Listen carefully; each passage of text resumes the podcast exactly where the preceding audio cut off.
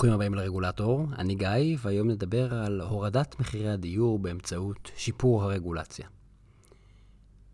קוראים לזה בהרבה שמות, מחירי הדיור, משבר הדיור, יוקר המחיה. אחד הנושאים הכי מדוברים בשיח הכלכלי בישראל, שאנחנו פשוט לא מצליחים לפתור. אז הנה הצצה לניסיון מעניין של מדינה אחרת, מדינה קטנה, שגם היא מנסה להוריד את מחירי הדיור. קוראים למדינה הזאת ארצות הברית. בחודש יוני 2019 הנשיא טראמפ חתם על צו נשיאותי שמקים גוף חדש שתפקידו להמליץ על דרכים להפחית את הרגולציה כדי להוזיל את מחירי הדיור ולקצר את תהליכי התכנון והבנייה. נשמע טוב, נכון? הוא מקים מין מטה דיור חדש, ומטה הדיור האמריקאי הזה ינתח לעומק רגולציות שונות ברמה הפדרלית, ברמה המדינתית וברמה המקומית, זאת אומרת עירונית, כדי להבין ממה מורכב הסבך הרגולטורי ובעיקר אילו רגולציות בעיקר תורמות לבעיה, כדי שניירט את הרגולציות הכי בעייתיות. ובאופן כללי, אם אנחנו לא רוצים לחכות למטה הדיור של טראמפ, אפשר למפות שלוש דרכים מרכזיות שבהן רגולציה מזיקה לשוק הדיור ומייקרת את המחירים. אחד, רגולציה שמייקרת את עלות הבנייה ועלות הדירות. רגולציה על חומרי בנייה, למשל, שגורמת למלט להיות יותר יקר, רגולציה על עובדי בנייה, רגולציה על קרקעות לבנייה, כל העולם הזה שמייקר את עלות הבנייה. שתיים, יש רגולציה שפשוט מעכבת בנייה של דירות. וכאשר התהליך מתעכב הוא גם מתייקר, הוא מכניס אי ודאות ליזמים, וגם זה בסוף עולה כסף. ושלוש, יש רגולציה שפשוט חוסמת. חוסמת ומונעת פרויקטים. ולפעמים זה חסימה מוחלטת, ולפעמים זה פשוט חסימה שמצליחים להסיר אותה, ואז זה הופך להיות רק עיכוב, אבל זה יכול להיות עיכוב של שנים. מה שיפה בארצות הברית, וזו גם הסיבה שאני מציג לכם אותה, זה שנערכו המון המון מחקרים שניתחו את הרגולציה וניתחו את הדינמיקה בין התהליכים בשוק לבין תהליכי הרישוי. והמחקרים האלה הצביעו על האופן שבו הרגולציה של תכנון בנייה ורישוי בנייה, איך היא מייקרת את הדיור עבור האמריקאים, איך היא מאטה את הבנייה ולפעמים איך היא חוסמת אותם כליל. ממש שלושת האלמנטים האלה. אז איזה בעיות יש ברגולציה האמריקאית? הנה כמה דוגמאות לרגולציות שכנראה נמצאות ברשימת הבעיות שמטה הדיור של טראמפ בוחן. הראשונה היא רגולציה שמגבילה את השימושים לפי אזור, זה נקרא זונינג. למשל, שבאזורים מסוימים אסור לפתוח עסקים, ובאזורים אחרים אסור לבנות דירות מגורים, או שבשכונה מסוימת מותר לבנות רק בתים נמוכים, ואז אי אפשר לבנות בתי קומות עם הרבה דירות. למשל, יש מחקר שבחן את מחירי הדיור במנהטן בניו יורק, והוא מצא שהגורם המרכזי למחירי הדיור הגבוהים זה הגבלות על השימוש בקרקע. שאם לא היו מגבילים אותם, היה אפשר לבנות יותר, ואז מחירי הדירות פשוט היו יורדים. כמובן שתהליכי התכנון והרישוי הולכים להיות במוקד העבודה של מטה הדיור הזה, ואני חושב שכל ועדה שמתעסקת במחירי הדיור צריכה להסתכל על תהליכי הרישוי והתכנון ולהבין איפה יש בירוקרטיות מיותרות, איפה יש אי ודאות, איפה יש חוסר יעילות, איפה יש כפילויות, איפה אנחנו מתעסקים יותר מדי, וגם מייצרים לעצמנו עבודה, וגם מייצרים עבודה למתכננים, לאדריכלים, ליזמים. בסוף מה שקורה זה שהתהליכים האלה הם מורכבים מעצם טבעם, ולכן ברגע שאנחנו נכנסים, אנחנו נשאבים פנימה, הם נוטים להתארך, ואז זה גם מייקר אותם מאוד. קבוצה אחרת של רגולציה שאולי צריך לשים על הכוונת, זה כל מיני הגבלות וכל מיני תקני מינימום. למשל, לפעמים קובעים תקני חנייה, שבעצם הם קובעים מינימום מקומות חנייה על כל יחידת מגורים. זה בעצם אומר שאם אתם מתכננים לבנות בניין שיהיו בו 20 דירות, אז נניח אומרים לכם שתי חניות על כל דירן, אז תדאגו למגרש חניה של 40 חניות. אם אין מקום ל-40 חניות, אז או שתבנו פחות דירות, או שעכשיו תתחילו לקנות עוד שטח אדמה מסביב, או תחפרו חינוך תת-קרקעי, שזה מאוד מאוד יקר. זה בעצם גורם לזה שפחות שטח מוקצה לדירות, לבניינים, ויותר לחניות. אז יש לנו פחות דירות, וזה כמובן הופך אותן ליותר יקרות, וגורם למחסור, וזה גם פוגע במרקם העירוני והופך אותו ליותר פרברי. כן, ואז אגב יש יותר שטח שמוקדש לכבישים, כי אנחנו בפרברים, ואז יש יותר מכוניות, ואז נחשו מה, אנחנו צריכים יותר חניות. זה מעגל. עוד סוג של תקן מינימום זה תקנים אנרגטיים. לדוגמה, אם קובעים שבניינים חדשים חייבים להיבנות עם חלונות מבודדים, אז הדרישה הזאת עלולה לייקר את מחירי הדירות. אני כמובן מאוד מאוד בעד יעילות אנרגטית, ואני חושב שצריך להתחשב גם בהיבטים הסביבתיים והאנרגטיים. אבל התוצאות יותר מורכבות כשהדרישות האלה יותר מסובכות, וזה קורה בדרך כלל בעולמות האלה של תכנון ובנייה. למשל, אם יש חובה להתקין דוד חשמל מיוחד שהוא מאוד מאוד חסכוני, רק שהחובה הזאת חלה רק על בניינים מעל 10 קומות. אז מה יקרה? חלק מהקבלנים ירצו לחסוך עלויות והם פשוט יעדיפו לבנות בניינים של עד 9 קומות בלבד. ואז איבדנו את כל הקומות מעל שאפשר היה לבנות, וחבל. זה לא שרגולציה סביבתית או אנרגטית היא רעה, אבל צריך להבין מה המשמעויות שלה ומה ההשלכות שלה, ואיך נמנעים מלייצר בעיות. וכמובן יש עוד משפחה אחרונה של בעיות, שזה כל מיני רגולציות שמעודדות או מאפשרות פרקטיקה של נימבי.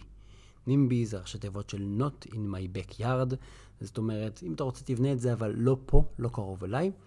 וזה בעצם אומר שכל מיני קבוצות מקומיות מתנגדות לפרויקט כי הוא קרוב אליהן. למשל, אתם רוצים להקים בית ספר, לא מאחורי הבית שלי, הצלצול עושה רעש, זה מעיר אותי. אתם רוצים להקים שדה תעופה, לא לידי, אני לא רוצה שמסלולי ההמראה יעשו לי רעש. כן, אני רוצה שדה תעופה, ברור, אני רוצה לטוס לחו"ל, אבל שהשדה תעופה לא יהיה לידי.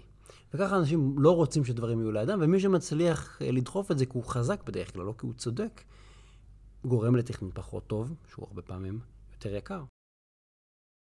סביב מטה הדיור של טראמפ יש הרבה מחלוקת והרבה רעש.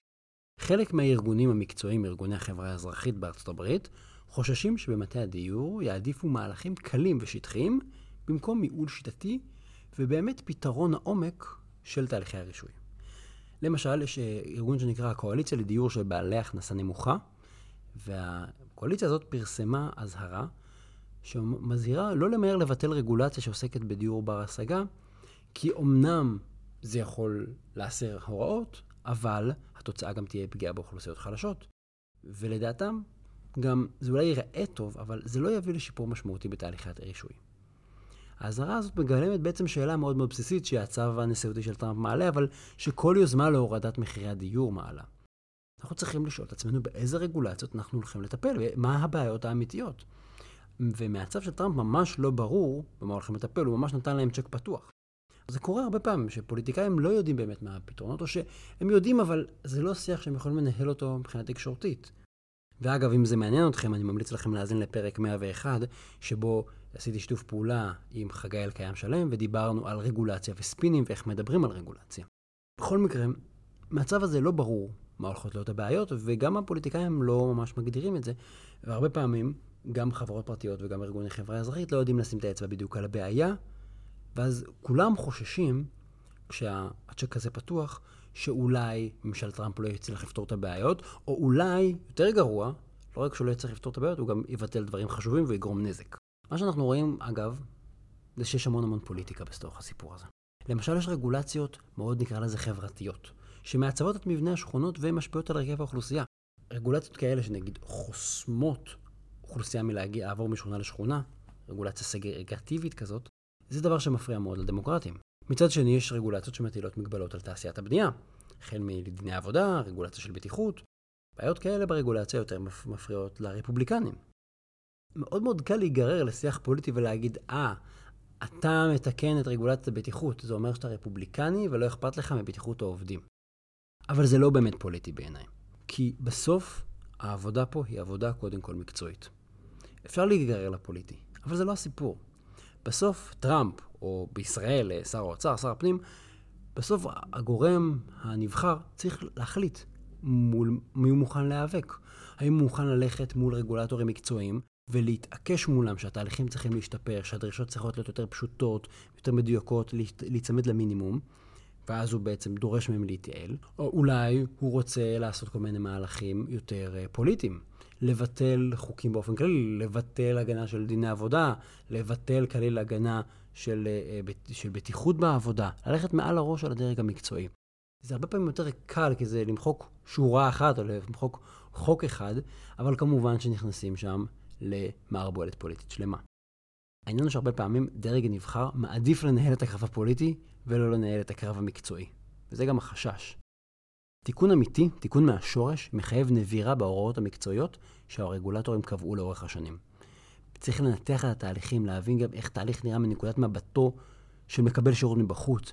זה ממש לנהל מלחמת שוחות, פרט-פרט, סעיף-סעיף. ואז צריך לעשות ניעור כללי של המערכת הממשלתית כדי לייעל את התהליכים ולהביא פתרונות חדשים.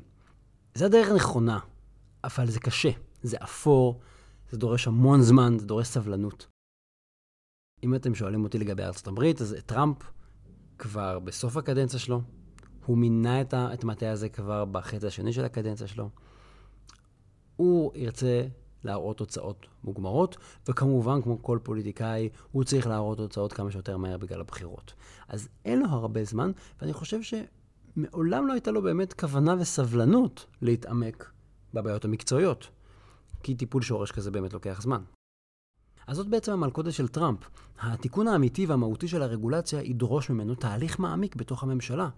זה גם לא אזור שהוא חזק בו, הוא טוב uh, בלנהל קמפיינים פוליטיים, הוא טוב בהצהרות גדולות, אבל הוא לא באמת מומחה לנהלים ולפרק תהליכים.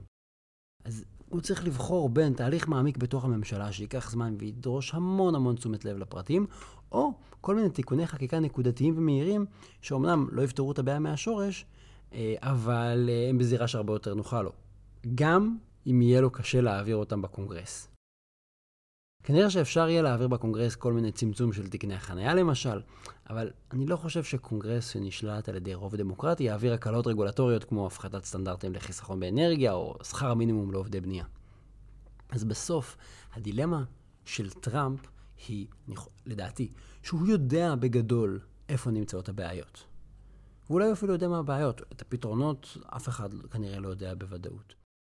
והשאלה היא האם הוא כמו כל נבחר ציבור, ילך לעומק על תהליך ארוך כדי לפתור את הבעיה מהשורש, או שהוא הולך על דברים שהם אה, עושים הרבה יותר רעש ובאז תקשורתי.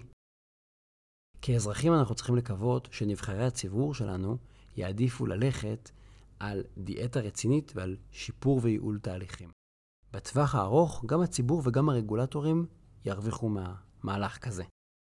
אבל פוליטיקאי צריך להיות אמיץ או משוגע כדי להיכנס למהלך כזה, והוא יצטרך לתת גיבוי קבוע לכוח המשימה שהוא ממנה לעשות סדר אמיתי בנבחר רגולציה. אני לא בטוח שזה מה שטראמפ מתכנן. זהו, עד כאן להפעם. ראינו כל מיני סוגים של רגולציות שמשפיעות על מחירי הדיור. ראינו גם שלנבחרי ציבור יש דילמה האם הם הולכים על תיקוני חקיקה בזירה הפוליטית שהם מכירים, והם נראים טוב תקשורתית ואפילו עושים הרבה רעש תקשורתי, אבל התרומה שלהם כנראה מועטה, או שהם הולכים על עבודה סזיפית ונוברים בתוך העולם המקצועי, שזה כנראה הדבר הנכון לעשות, אבל המאוד מאוד לא אטרקטיבי. אתם מוזמנים לעקוב אחריי גם בפייסבוק וגם בבלוג, התכנים משקפים את דעותיי בלבד.